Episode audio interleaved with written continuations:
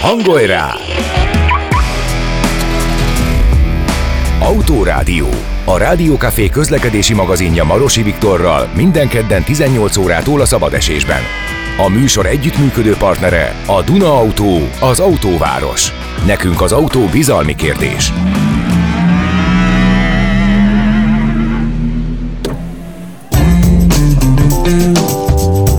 Ablaktörlő. Segítünk tisztán látni az autós világban.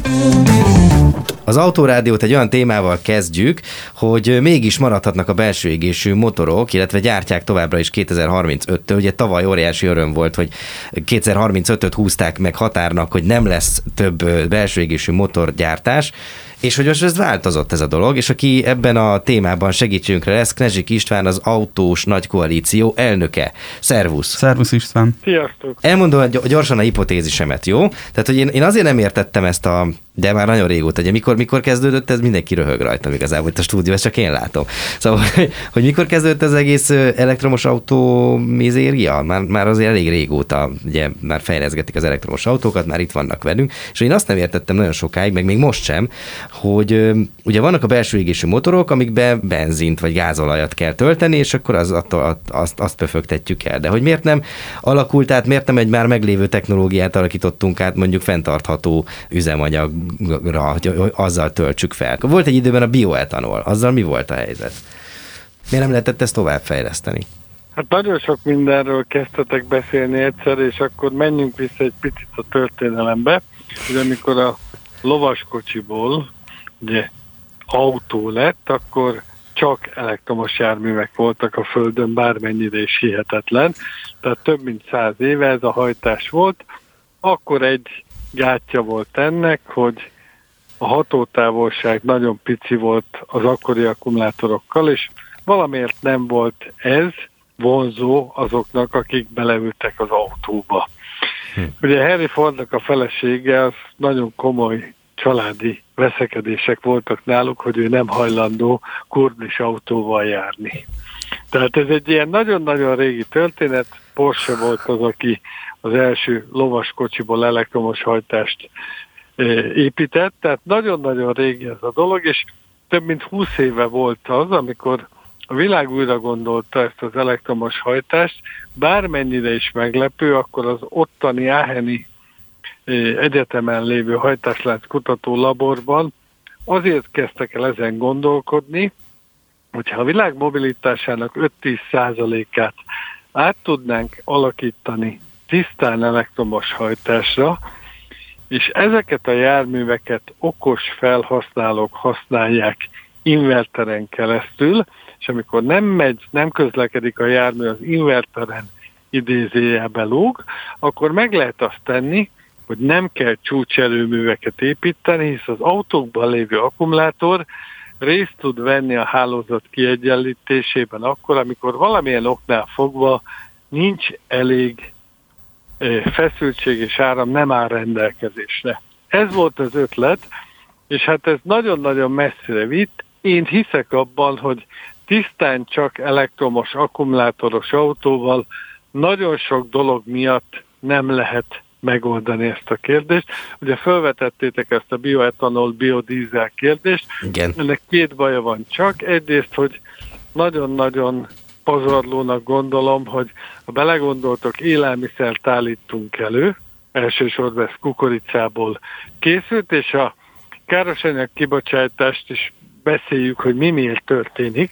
Ugye a Föld úgy gondolja, hogy szeretnénk megőrizni az utánunk jövő generációknak a Földet, és minél kevesebb károsanyagot kibocsátani, de gondoljatok bele, hogy az egész mobilitás 21 százalék, egyfajta statisztika szerint, ezen belül 6-8 százalékot mondanak a személyautónak.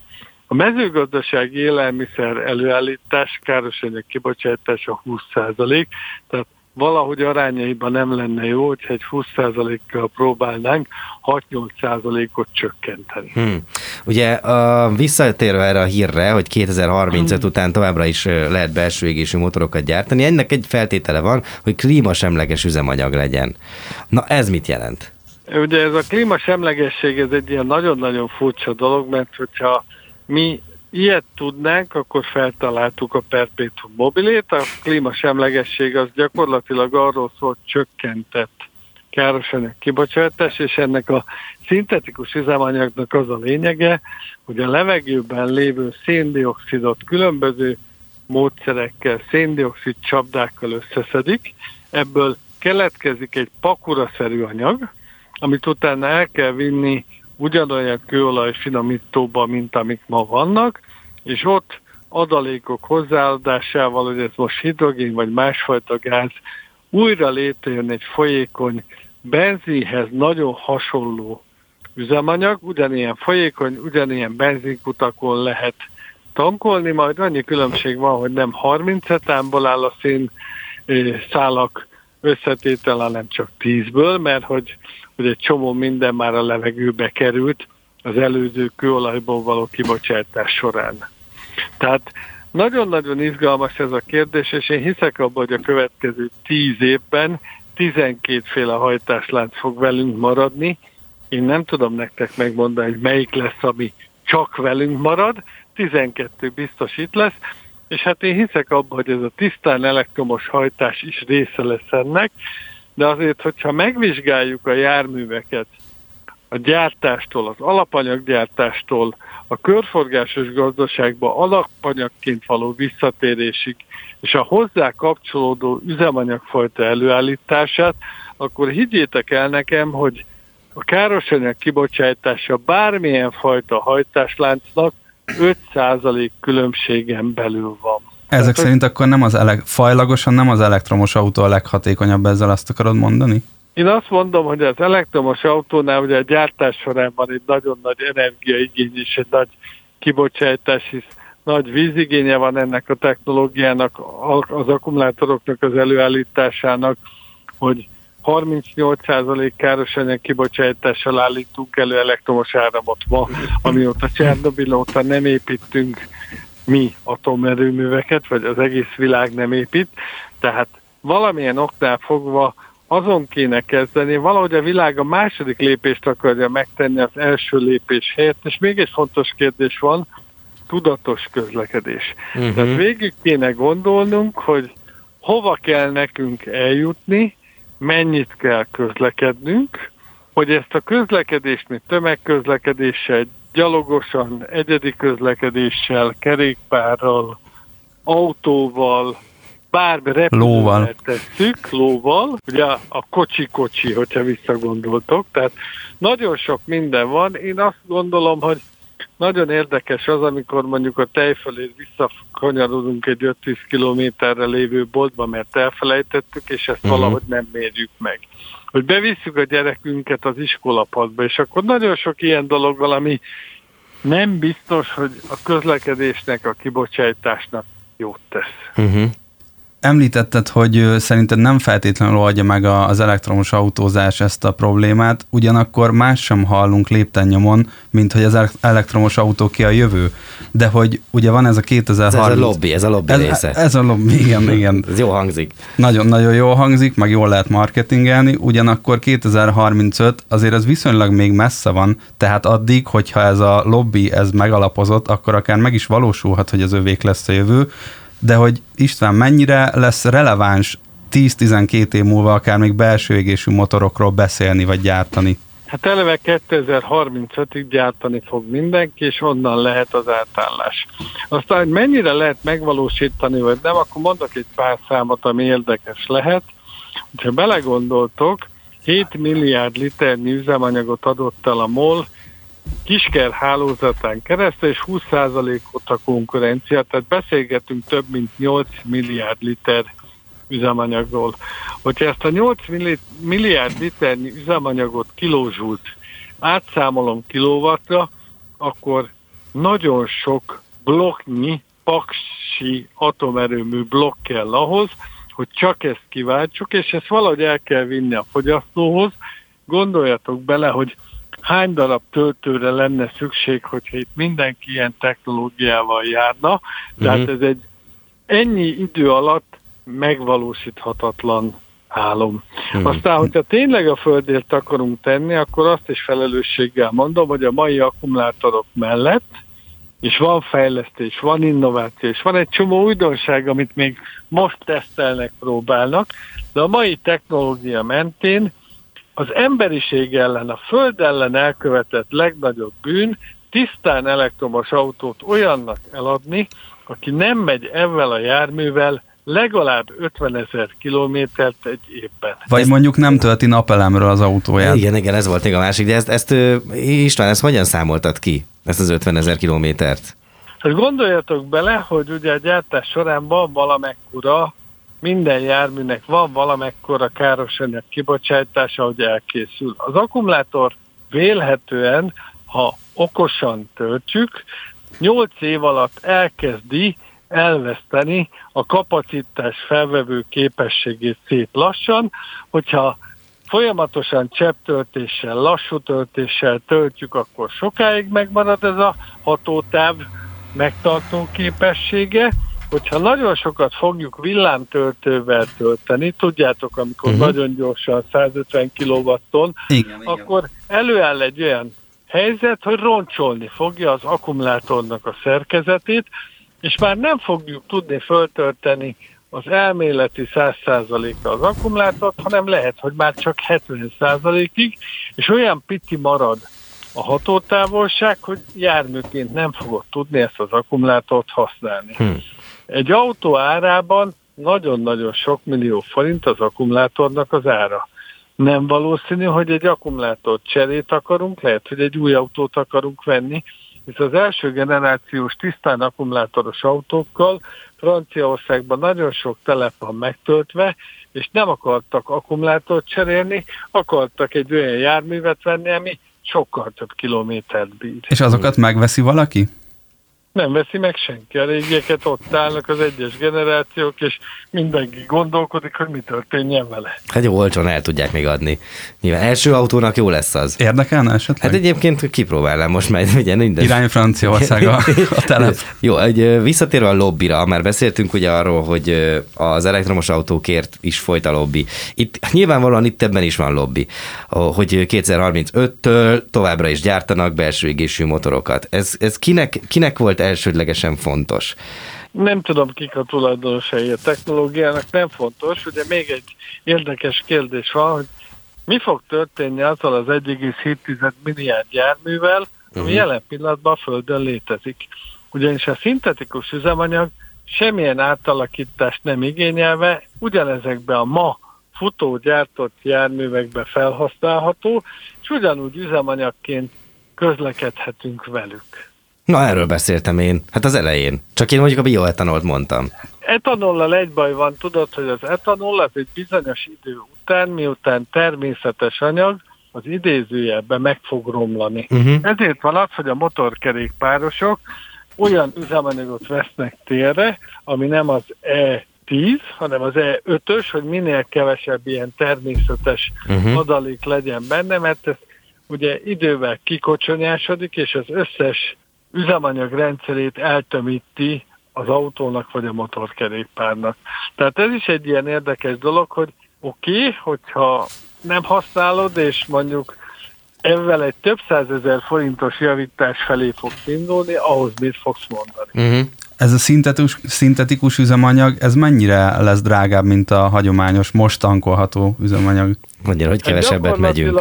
Ugye Csillébe és egy pár helyen ennek már vannak kísérleti üzemei, vannak megvalósult lehetőségek. Ma az előállítása körülbelül 30%-kal kerül többe, mint a mai üzemanyagoké, viszont nem termelnek belőle nagy mennyiséget. Tehát, hogyha ebből hasonló nagyságrendű kiváltás fog történni, mint a mostaniak, akkor vélhetően ez a mai üzemanyag szintjén elérhetővé válik. Ez a határozat, ez a határozat szerinted ez rákényszerítő hatása, hatást fog gyakorolni? Tehát szépen lassan elkezdenek majd ilyeneket előállítani? Én egy dolgot mondok mindig, hogy a szabályozói környezet nagyon fontos, és időnként olyan dolgok is megszületnek, aminek talán nem kellett volna. Itt mindig a vásárlók fog szavazni. Tehát, hogyha a világot tényleg el akarják vinni a tisztán elektromos autók irányába, akkor töredéke személygépkocsit fognak tudni megvenni a felhasználók egyrészt az ára miatt, másrészt ugye, amit beszéltünk, hogy a töltési lehetőség miatt, mert egyszerűen nem fogod tudni, hol feltölteni. Most én felkért, felteszek egy olyan kérdést neked, mint autós nagykoalíció elnökének, ami, amire hát most nyilván lehet igen, nem, nem beválaszolni, beleállok. Szóval, hogy hogyha azt mondod, hogy kevesebb autót fognak tudni megvásárolni egy ilyen áru üzemanyag és ilyen áru előállítás mentén, akkor az a világ az egy jobb világ lenne szerinted, mint, mint mondjuk a mostani, hogy minden, a, minden családban két-három autó van?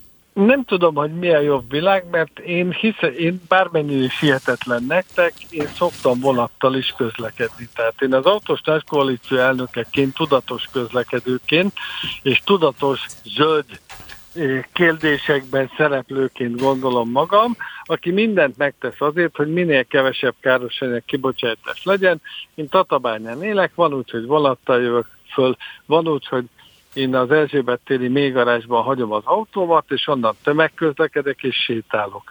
De hogyha lenne egy jó parkoló mondjuk itt az Etele Pláza környékén, ami zárt, ami megfizethető, és mondjuk tető is van fölötte a jégkár ellen, akkor vélhetően még kevesebbet járnék, mert nem feltétlenül az autó fontos, hanem a mobilitás. Hmm a jobb világnál maradva, ugye ugorjunk egy két évet előre, amikor ugye 25-től jönni fog az Euró 7-es besorolás. Szerinted ezt fogják tudni teljesíteni a gyártók? Mert már az Euró 6-ot is eléggé ö, vértizadva oldották meg. Mi lesz az Euró 7-tel?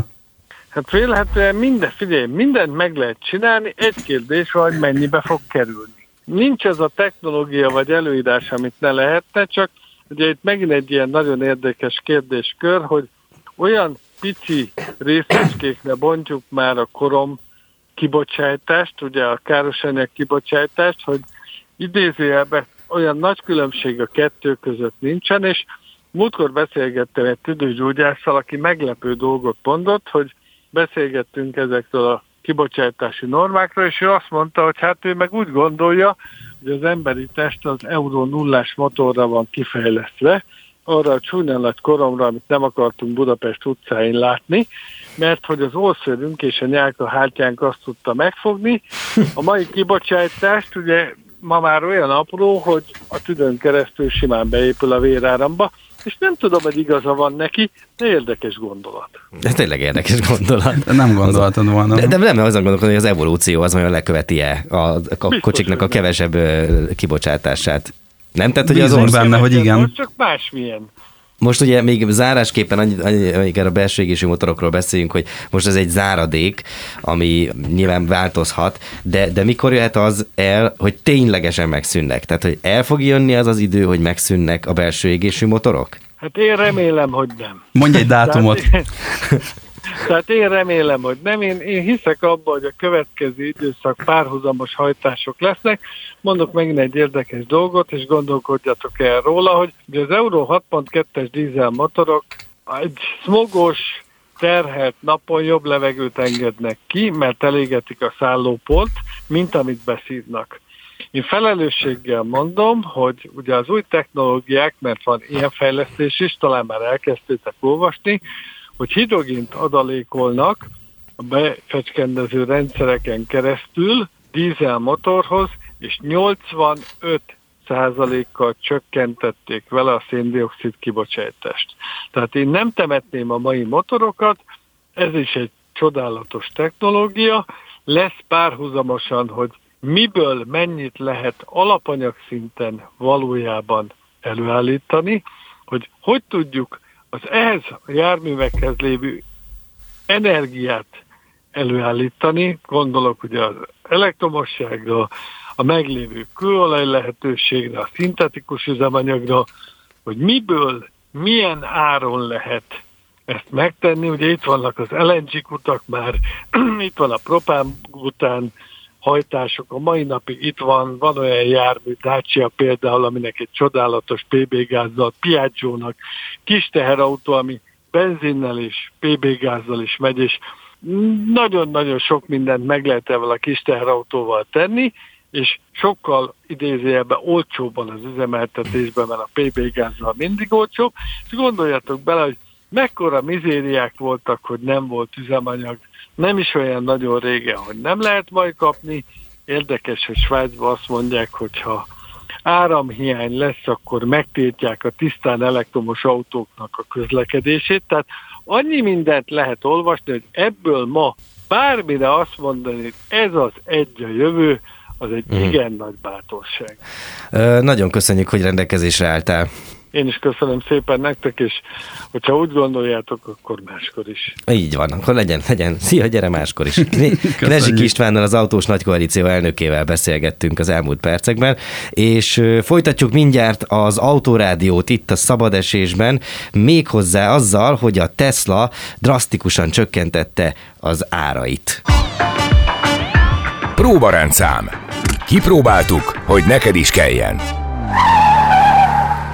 Folytatjuk azzal a hírrel, hogy másodjára is csökkentette árait a Tesla drasztikusan, ami természetesen a magyar piacra is ö, fog vonatkozni. És ebben a témában Zám Donátot kérdezzük telefonon, az Opel Magyarország marketing igazgatóját. Hello Donát! Szia! Sziasztok, üdvözlöm a hallgatókat! Na, kezdjük azzal, hogy ö, vajon ez hogy fért bele a Teslának? Mi lehet a Na, azt majd inkább később kérdezek, hogy mi lehet a terv, de inkább az, hogy most ez hogy fért bele neki. Hát szerintem ez a millió dolláros kérdés világszerte, ami foglalkoztatja a, a legnagyobb autóipari koncernek a döntéshozóit is. Nagyon nehéz pozicionálási helyzetben vannak, főleg az európai autógyártók, amikor elektromos autógyártásról van szó. Úgyhogy egyrészt mindenkit meglepett, szerintem a teljes iparág nevében is mondhatom ez a lépés, amikor ugye már az első kört meglépte a Tesla az elektromos autó pozicionálásának a javítása terén. Mm. Aztán, hogy meddig mehetnek el, az egy nagyon nagy kérdés. Én azt gondolom, hogy, hogy talán most már vége lehet ennek, a, ennek, a, ennek az árcsökkentési sornak. Ezzel az árcsökkentéssel szerinted a konkurensekre, meg úgy az egész elektromos autóiparágra egy ilyen nagy mélyütést mért a Tesla? Tehát, hogy hogyan kellene reagálniuk a többi gyártónak az árcsökkentésre? Kell egyáltalán válaszolniuk erre a húzásra valamit? Hát a piac törvényei alapján mindenképpen kellene, szükség, szükség az volna rá, viszont ahogyan én látom, nagyon sok uh, falsúlyos szereplő a kivárásra játszik egyelőre. Uh-huh. Tehát kicsit tisztuljon a kép, lássák, hogy, uh, hogy, hogy mi, mi volt itt a szándék. Hogy mennyire gondolt ez komolyan az Elon Musk például. Így van, így van, így van. Azért azt, azt tisztán kell látni, hogy a legnagyobb európai koncernek is uh, küzdenek a profitabilitással az elektromos autók tekintetében, tehát uh, nincsen az a mélysége meg a, annak a bizonyos zsebnek, amit az átcsökkentések láttán, akár a Teslánál most ugye feltételeznek különböző cikkekben az elemzők. Az egy nagy kérdés, hogy azzal, hogy csökkennek az árak, a minőséget tudják-e tartani? Én azt gondolom, hogy a, a, ugye egy klasszikus technika az autógyártók részéről az úgynevezett decontenting, amikor modellévváltáskor valami apróság kikerül, valahol a fényezés az nem tudom, három réteg helyett kettő lesz kevésbé látható helyeken, és akkor ilyenkor egy euróval, két euróval a gyártási költséget tudják csökkenteni, ami mondjuk egy millió autónál pont egy vagy két millió euró. Én azt gondolom, hogy ez a mostani lépés az egy stratégiai lépés, és nem a, nem a költségcsökkentés farvizén érkezhetett. Nyilvánvalóan ők is dolgoznak azon, hogy hogy hatékonyabban, olcsóbban gyártsanak. Erről szól bizonyos esetekben a kínai gyártás is náluk. Viszont ez túl nagy lépésnek tűnik ahhoz, hogy egy, egy, egy, egy tisztán költségcsökkentési oldalról indokolható lépés legyen. Jelentős árcsökkenésről, rövid szállítási határidőről beszélünk a Tesla esetében, még ugye az európai gyártóknál eléggé döcög ez a, ez a szállítási határidő és ugye ez az árcsökkenés azt eredményezte, hogy magyar, a magyar árak szerint a legolcsóbb Model 3 az 17,8 millió forinttól érhető el, ami nyilván rengeteg pénz, viszont szerinted eljutunk oda, hogy ezzel egy Tesla modell avanzsált a piac legjobb árérték arányú autójának címére? Az árérték arány az egy szubjektív dolog, tehát az állításodra reagálva ez egy nagyon-nagyon erős pozicionálási javítás, ez vitathatatlan. Az árértékarány az főleg a Tesla esetében egyébként az nyilván a vevőtől függ. Tehát van egy nagyon széles vevőkör, akinek az a fajta elsősorban beltéri formavilág vagy filozófiai világ az, az, az nem az ő sajátja, tehát nem, nem biztos, hogy, hogy ezzel az ő szívét meg tudják nyerni. Ezért számára lehet, hogy árérték arányban egy, egy konkurens modell jobban megfelel, de ezzel együtt az vitathatatlan, hogy, a, hogy, hogy egy, egy nagyon erős lépést tett a Tesla, Mert hát ugye hogy megnyerjen újabb rétegeket. Árérték arány az ugye nem azt jelenti, hogy olcsó, tehát nem kell feltétlenül olcsónak lenni ahhoz, hogy valamit megérje megvenni, például ezt a mezitlábas Model 3-at. Lehet eleget gyártani, hogyha van erre kereslet, főleg úgy, hogyha csökkennek az árak, akkor még többen fogják akarni ezt a kocsit, akkor lehet eleget gyártani belőle? Én nem tartom kizártnak, hogy ez, ez a döntés ez részben a lassuló piaci ö, hatásokra adott válasz, tehát amellett, hogy egy nagy politikai stratégiai döntés eredménye, és ha már ilyen döntéseket hoznak, akkor kizártnak tartom, hogy ezt nem érlegelték volna. Tehát szerintem a hiányhelyzet kialakításához ez nem biztos, hogy elég. Ugye az elmúlt fél évben, az elmúlt, hát akár bő, bő fél évben azért nagyon sok helyen azt tapasztaljuk már, hogy az ellátási problémák, amik részben a koronavírus után, részben ugye a chiphiány, aztán a háború különböző közvetett hatásai okán lényegesen megnyúltak. Ez a helyzet azért már nagyon nagy mértékben tudott normalizálódni. Vannak még egyes kevésbé szerencsés ügyfelek, akik valamilyen konkrét, cizelláltabb rendelési probléma miatt uh, még mindig várnak az autójukra régről. De azok sosem jöttek meg egy hónap alatt, nem? Bocs. Tehát, hogy a, aki ennyire nagyon customizálja a rendelését, az sose kapta meg egy hónapon belül, nem? Igen, viszont uh, a mostani helyzetben már lehet azt mondani, főleg a kisebb darabszámokra, tehát mondjuk lehet, hogy egy ha valaki kér 50 darab elektromos autót a cégének, akkor nem valószínű, hogy ez hamar megjönne viszont ilyen egyedi, kisebb darabszámos rendeléseknél már, már nem jellemző ez a nagyon hosszú várakozás. Vajon a következő Tesla a, az olcsó vagy a drága kategóriába fog érkezni? Szerinted, most nem tudom, hogy ebből ki lehet-e logikázni, de hogy egy ilyen stratégiai döntés után lehet-e arra következtetni, hogy ami a következő termék lesz, az melyik termék lesz? Mert hogy már ezt a Model 3-at is népteszlázzák sokan, de hogy ja. igazából nem feltétlenül ért el azt a hatást, legalábbis hát Magyarországon biztos nem, de hogy még mindig várjuk az olcsó Teslát. Mikor fog jönni? Te várod, Bence, te várod. Én sok mindent várok.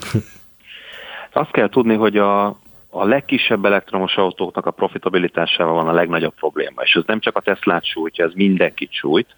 Én azt gondolom, hogy ha egy, egy vezérigazgatónak erről stratégiai döntést kell hoznia, akkor biztos, hogy inkább a nagyobb modellek irányába fog, fog lépni, ez az üzletileg racionális.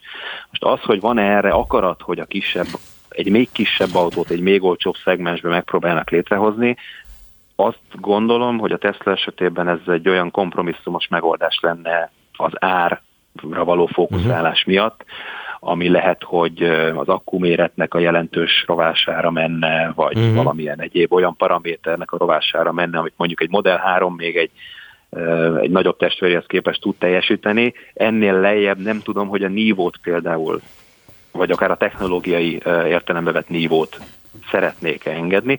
Ez egy, ez egy stratégiai döntés.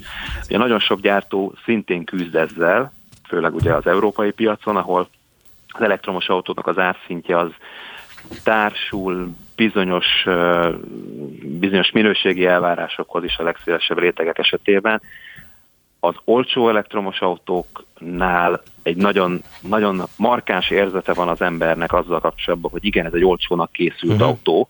Ezt egyes márkák megmerik lépni, más márkák hezitálnak, hogy meglépjék, és inkább egy, egy, egy valamelyik jóval nagyobb szegmensbe fejlesztenek. A, szerinted egyébként a, a, ez a döntés, amit most hozott Elon Musk, a tőzsdére milyen hatással lesz? Hát ha valaki, akkor Elon Musk ugye tipikusan az a karakter, aki nem riad vissza a tőzsdének a, a tőzsdének szóló kommunikációtól. Spekulációkban én is szeretnék bocsátkozni, az biztos, hogy hogy hát a piacokra nagyon-nagyon komoly hatással lett ez a, ez a lépés. Nem, nem mernék nagy tételbe arra fogadni, hogy egyik vagy másik irányba elmozdul emiatt tartósan az árfolyamuk a piacra való tekintetelnek milyen jövőbeni hatásai lehetnek egyébként? Most beszéltük a tőzsdét, beszéltük a, a keresletkínálat alakulását, de a piacra vajon milyen hatása lesz? Mert például elég nagy gyomrost vitt ez be a konkurenseknek, és hogy ez vajon cél volt-e? Hát, ha és amennyiben ez marad ezen az árszinten, akkor nagyon sok gyártónak át kell gondolnia a stratégiáját. Elsősorban a egyéb gyártóknak a, a szemléletét még mindig a, a ő saját költségeiknek a, a leszorítása vezérli, tehát nagyon sok gyártó szívesen mozdulna abba az irányba, hogy az elektromos autózást elérhetőbbé tegye, de, de a stratégiai fókusz a, a költségoldali nyomás miatt az eddig mindig azon volt, és én nem látok ebben középtávon sem változást, hogy adott árponton mindig egy, egy kis lépéssel, vagy egy nagyobb lépéssel technikailag szofisztikáltabb autót tudjanak kínálni. Na most ez nyilván nem teszi lehetővé azt, hogy, hogy sokat mozogjanak lefele az elektromos autóárak, hogy hosszú távon ennek milyen egyéb piaci hatása lehet, egy nagyon érdekes szempont az, hogy az európai piacra tekintve látjuk azt, hogy a kínai konkurencia az elkezdett szépen lassan kiépülni, és a következő években ennek a, a, az intenzifikálódása várható. Nem lennék meglepve akkor sem, hogyha ez a lépés, ez kimondva kimondatlanul, annak is szólna, hogy megnehezítsék a már beágyazott nagy európai gyökerű autógyártókon túl a, az újabb dimenziókból érkező konkurenciának a, a megtelepedését. Ugye amikor egy új márka, akár egy kínai márka megjelenik Európában, nekik is egy nagyon masszív üzleti tervet kell azért összerakni, hogy hogy, hogy fog kijönni a matek. Ezek az üzleti tervek főleg egy, egy teljesen érintetlen, Európában ismeretlen márka esetében, ami ugye a legtöbb kínai márka európai szemmel nézve ilyen, az ő esetükben az, hogy megvessék a lábukat, az sokkal nehezebb, mint hogyha mondjuk egy jól csengő amerikai márkát, ami Magyarországon akár nincs forgalmazva, akarnának bevezetni. És a Teslának ez a stratégiája nem kizárt, hogy hát alaposan megnehezíti a, a, az újonnan érkező kínai márkáknak azt, hogy az európai piacon megvessék a lábukat. No, ennyit akkor a Tesla ár csökkenéséről, meg a zár csökkenésről. Köszönjük szépen Zám Donát, hogy itt voltál ma velünk a vonalban. Én is köszönöm a meghívást. Itt folytatjuk mindjárt a szabadesésben az autórádiót, méghozzá Bunkóci Lászlóval a technikai sportokról fog mesélni, ahogy ezt eddig is tette. Versenyblokk. Motorsportban utazunk. Elérkeztünk az Autórádió utolsó fejezetéhez, itt van velünk Bunkóci László, a Szalai Dakar Team tagja. Hello Laci, örülünk, hogy itt vagy. Én is köszöntöm a hallgatókat. Kezdjük egy olyan hírrel, hogy április 14-én Craig Breen egy VRC teszten életét vesztette. És akkor mindig eszembe jut, hogy van-e arra garancia, hogy az ilyen halállal járó balesetek elkerülhetők legyenek, tehát hogy van-e olyan biztonsági fejlesztés ma már, ami erre legalább reményt ad? Hát nem indult jól az idei év a technikai sportok világában. Januárban a Dakaron egy nézőt ütöttek el, januárban elhunyt Ken Block, az ikonikus rally pilóta és showman. Ugyan nem verseny közben, de, de mégiscsak, de mégiscsak ugye, fájó és Craig, szomorú. Craig Brint, ez talán 19 év után ő az első halálos áldozat a WRC-ben, aki elhunyt, és rá egy napra egy, egy spanyolországi versenyen két, egy rally pilóta és egy navigátor halt meg. Uf nyilvánvalóan lehetne statisztikai adatokkal dobálózni, hogy kevesebb ember veszti az életét technikai sportos balesetekben mondjuk, mint Jó, sielés közben. Igen. De hát ezt tudomásul kell venni, hogy a technikai sportok létezésével egyidejű a, az, az itt történt baleseteknek is ugye a, a története. Talán az első drámai változás a biztonsági szabályokban azután következett be, amikor 1950-es években, 54-ben egy Le Mani 24 órás versenyen közel 80 halálos áldozata volt a, annak a balesetnek, amit amikor amit, felrepült a, igen, és, a nézők. És, és akkor még csak szalagkordon választotta el a nézőket a, a, a pályától. Ennek hatására megváltoztatták alapvetően a szabályokat, korlátokat kellett a pálya szélén tenni, és hát Svájcban például született egy törvény, hogy nem lehet autóversenyt rendezni. Hát nyilván ez sem lehet jelentette alapvetően a megoldást, tehát katarzis kellett ahhoz, hogy elkezdjenek foglalkozni a biztonsággal, és hát ahogy mentünk előre az időben. Hát meg itt volt, bocsánat, itt, ami, amiről beszéltél a Le Mani 24 órás verseny után, a Mercedes 30 évre szüntette be a, a gyári motorsport programját. Tehát, hogy ez, de érted, Igen, hogy ez politika, meg, meg nem tudom, tehát, hogy ezek kinek akartak üzenni? Hát, Vagy egyszerűen kockázattal? Nyilván kockázatosnak ítélték meg a dolgot, és nyilván, uh, nyilván akkor az egy politikai és gazdasági döntés volt a vállalat részéről, de aztán újraindult az élet, és akkor eljutottunk megint 1976-ig, ahol az emlékezetes írgalmatlan kiélezett Forma 1-es szezonban, ahol a Niki Lauda és James Hunt küzdöttek a világbajnoki címért, és azon a Nordschleife-én, azon a német pályán, aminek betiltásában nagyon sokat gondolkodtak, mert rettentő veszélyes volt. Ugye Niki Lauda nagyon súlyos baleset szenvedett, és gyakorlatilag az égő autóból húzták ki. Ekkor megint volt egy olyan katarzis, amikor egyre inkább előtérbe került az, hogy a technikai sportot hogyan tudják biztonságosabbá tenni. Aztán megint történtek dolgok, és aztán, aztán 94-ben meg elhunyt Senna. Uh-huh. És szintén az emlékezetes baleseten, ugye az egy, az egy borzasztó baleset volt San Marino-ban, amikor talán délelőtt meghalt a Ratzenberger, az osztrák uh-huh. pilóta, és akkor másnap pedig ugye Senna ezt a Tehát le akarták fújni a versenyt, igaz? Le akarták fújni, én, én azt gondolom, hogy... És vajon miért nem fújták le? Nem tudom, én, én mint pilóta egészen biztosan nem lettem volna képes arra, hogy Hát igen. Hogy, hogy ez rajtozzák. Tehát mindig kellett valaki, hogy valamilyen olyan változást eszközöljenek ezekben a technikai sportágokban, ami, ami, ami számít. De egyébként tök érdekes, hogy, hogy számos esetben a pilóták maguk nem voltak hajlandóak az újításokhoz alkalmazkodni. Például ugye be van, van egy, egy úgynevezett Hans nevű eszköz, ami a fej visszacsapódását akadályozza. Legtöbb baleset nagy fékezéskor, ütközéskor abból uh-huh. adódott, hogy a fejed visszacsapódik, és kitöröd a saját nyakad. Oh. És erre ugye kifejlesztettek egy Hans nevű intézményt, egy Hans nevű szerkezetet. Ennek az egyik legnagyobb ellenzője az a Schumacher volt. Uh-huh. Aki, aki egy amerikai verseny volt, amikor kötelező volt, egyszer közölte, hogy ő már pedig nem hajlandó fölvenni ezt a cuccot, aztán valamilyen módon mégiscsak rávették. De én nem tudom, hogy hány életet mentett meg, de azt tudom, hogy... Ezt lehet tudni, hogy ő miért nem akarta? Hogy ez egy ilyen, ilyen, egy ilyen vitézkedés volt nem, részéről? Vagy? Szokatlan felvenni, korlátoz, egy bizonyos mozgásokat korlátoz a fejeden, és hát nyilván, nyilván akkor ez egy ilyen idegen dolog volt de hát akkor ez még ez egy nagyon hőskor volt, igazi motodorok voltak ezek a Form pilóták is, de ha végig gondoljuk, hogy a 70-es évek, végig 80-as évek elején a B-csoportos rally autók, amik több száz lóerősek voltak, motorerőben elképesztő teljesítményt tudtak, de sem a futóművük, sem a fékük, sem a gumik, sem a biztonsági felszerelések nem tudták uh-huh. ezeket a dolgokat ellensúlyozni, és nagyon sok halálos baleset volt. Úgyhogy visszatérve még Craig Bean balesetére, ez egy, ez egy brutálisan tragikus baleset volt, hiszen uh, Craig Brin egyik előző navigátor hasonló körülmények között halt meg. Tehát egy, egy rosszul rögzített hm. uh, kerítéselem jött be gyakorlatilag az autóba, és ez okozta Craig uh, halálát, és neki volt egy ilyen baleset, amikor a mellette ülő navigátor halt meg hasonlóképp. Teszteltek, és egy kerítés elem bejött a kocsiba. Oh. Oldalról, ami ugye... Ami szinte, szinte lehetetlen. Tehát az a vicc benne, hogy ezt valahogy egy, mondjuk egy mesterséges intelligencia megpróbálná lemodellezni, hogy ennek mennyi lehet az esélye, akkor százalékosan valamilyen szerintem megfoghatatlan uh-huh. arány jön neki. Tehát, hogy a kérdésedre válaszoljak, akármilyen technológia, akármilyen biztonsági előírás, vannak olyan szituációk, amiket nem tudsz elkerülni. És ez ez volt. Nyilván nyilván Craig Bean is nagyon régi motoros volt ebben a szakmában, nyilván számolt ezekkel a veszélyekkel, de azért az ember önmagáról sosem gondolja, hogy vele ez előfordul. Nem, hát, úgy, nem úgy állsz a pályára, vagy nem úgy állsz rajthoz? Ugyanakkor eléggé fiatal volt azért ahhoz képest.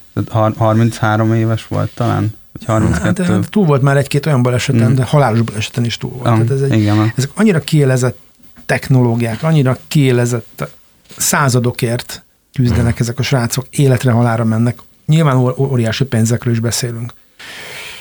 Nem tudom, én, ugye én is, nekem is volt már több viszonylag uh-huh. súlyosnak mondható balesetem, és és valamiért mégiscsak visszaülsz, és valamiért mégiscsak vállalod ezeket a Na igen, de most itt vagy legalább velünk a stúdióban. Igen, és meg tudod, meg kérdezni, meg tudod osztani velünk, hogy, hogy mi amikor, motivált amikor, amikor a gerincedet összerakták, és mennyi volt, öt hónapig uh, rehabilitálódtál? Sok, sok, nagyon sok ideig tartott. Szóval utána, utána, amikor beültél először, akkor mit éreztél? Nagyon érdekes helyzet volt, mert én a következő versenyem ugyanazon a versenyen volt, ahol a baleset történt Aha. velem, sőt ugyanazon a pályán. Tehát elmentél, a, a, elmentél a helyszín mellett. Mellett. Abszolút semmi. Tehát így kimutattam Balázsnak, hogy itt volt az, amikor mi tavaly itt összetörtük magunkat. A, azt gondolom, hogy amikor az ember már azzal a gondolattal rajtol, hogy úristen, hát ha történik valami, akkor abba kell hagyni. És hát azt gondolom, hogy a kockázatvállalásnak a, a, a maximum az, az az a pont, amikor, amikor te magad azt érzed, hogy már inkább arra figyelsz, hogy hogy ne törd össze magad, mert akkor utána tényleg nincs tovább. Az érdekes én, én, én ugye én ejtőernyőzöm, és tavaly két héten belül két ejtőernyős halt meg, és akkor volt először először fordult meg a fejemben, hogy, hogy mi lenne, hogyha ezt abba hagynám. És nagyon gyorsan, nagyon gyorsan, nagyon gyorsan el, tovább léptem, mert hogy ez egy életforma, tehát hogy ez hozzátesz a személyiségemhez. Ugye azt szoktam, hogy épp ember épésszel, épp gépből Jaj, nem hát ugrik ki. Ezt a pilóták szokták mondani. Igen. Azt hiszem, hogy, hogy öm, valamilyen szinten ezek a kihívások fiatalan tartják talán az embert, vagy egy kicsit talán meghosszabbítják a... Tehát Laci, te amúgy is fiatal vagy. Nem kell fiatalon tartani. Régebb óta élek, inkább mondjuk. Szóval, de ennek ellenére azt kell látnotok, hogy a, hogy a passzív és az aktív biztonsági berendezéseknek a használata sajnos kockázatot tud csökkenteni, de nem tudja teljes egészében kiküszöbölni. Talán emlékeztek Felipe Massa balesetére a Hungaroringen. Azzal a csavar, becsapódó csavarral. Egy Igen. becsapódó csavar, amit elhagyott egy másik autó. Ah, Az olyan majdnem maradandó egészségkárosodást. Erre körülbelül ugyanannyi esély volt, mint a Brinnél. Nagyjából, Tehát, hogy hogy szinte zé, tehát hogy Igen. van egy pálya, ami nem tudom hány, hány ezer négyzetméternyi betonfelület, és hogy te úgy kapjál egy, kavi, vagy egy, egy csavardarabot, hogy az pont a massza sisakját át ütve, vagy át, áthaladva azon a létenek, amit védett, azon a kopony, az, agyát sérült, sér, Azt a- sértette meg. nagyon kemény volt. Úgyhogy, öm, úgyhogy azt gondolom, hogy tudod, sajnos ezek a srácok tisztában vannak a veszélye. Mm, Egyébként a sportolóknak, a, vagy hát autóversenyzőknek az érdekképviselete, az most már fejlődött szerinted annyit, hogy addig nem állunk rajta, amíg valami nincs rendben visszautalva, akár a Nordschleifére, akár most már a ez van egyébként, sztorira. nem? Most már ez van, pont így át, átfordultunk a másik oldalra.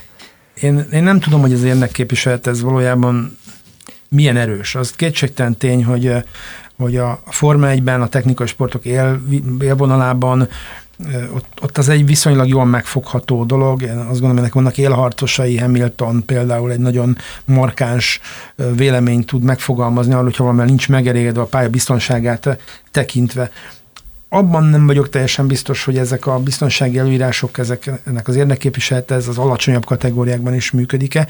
Bár egyébként ma a Nemzetközi Automotorsport Szövetség, meg az Európai Automotorsport Szövetség azért elég szigorú direktívákat fogalmaz meg arra, hogy egy adott technikai sportágnak milyen biztonsági szabályait kell betartani. Én most például versenyeztem tavaly világbajnokságon, és több mint négy órán keresztül tartott az a technikai átvétel, amíg az autóknak a biztonsági felszereléseit ellenőrizték, és a, és a legutolsó csavarig ellenőriztek rajta mindent. Uh-huh. Tehát érvényes, valid, még jó, mert ezeknek egy bizonyos idő után lejár a, a, az érvényesség ezeknek a felszereléseknek, és talán amióta versenyzem, ilyen még nem fordult velem elő, hogy, hogy négy órán keresztül az utolsó szöget is megnézték. Azt a...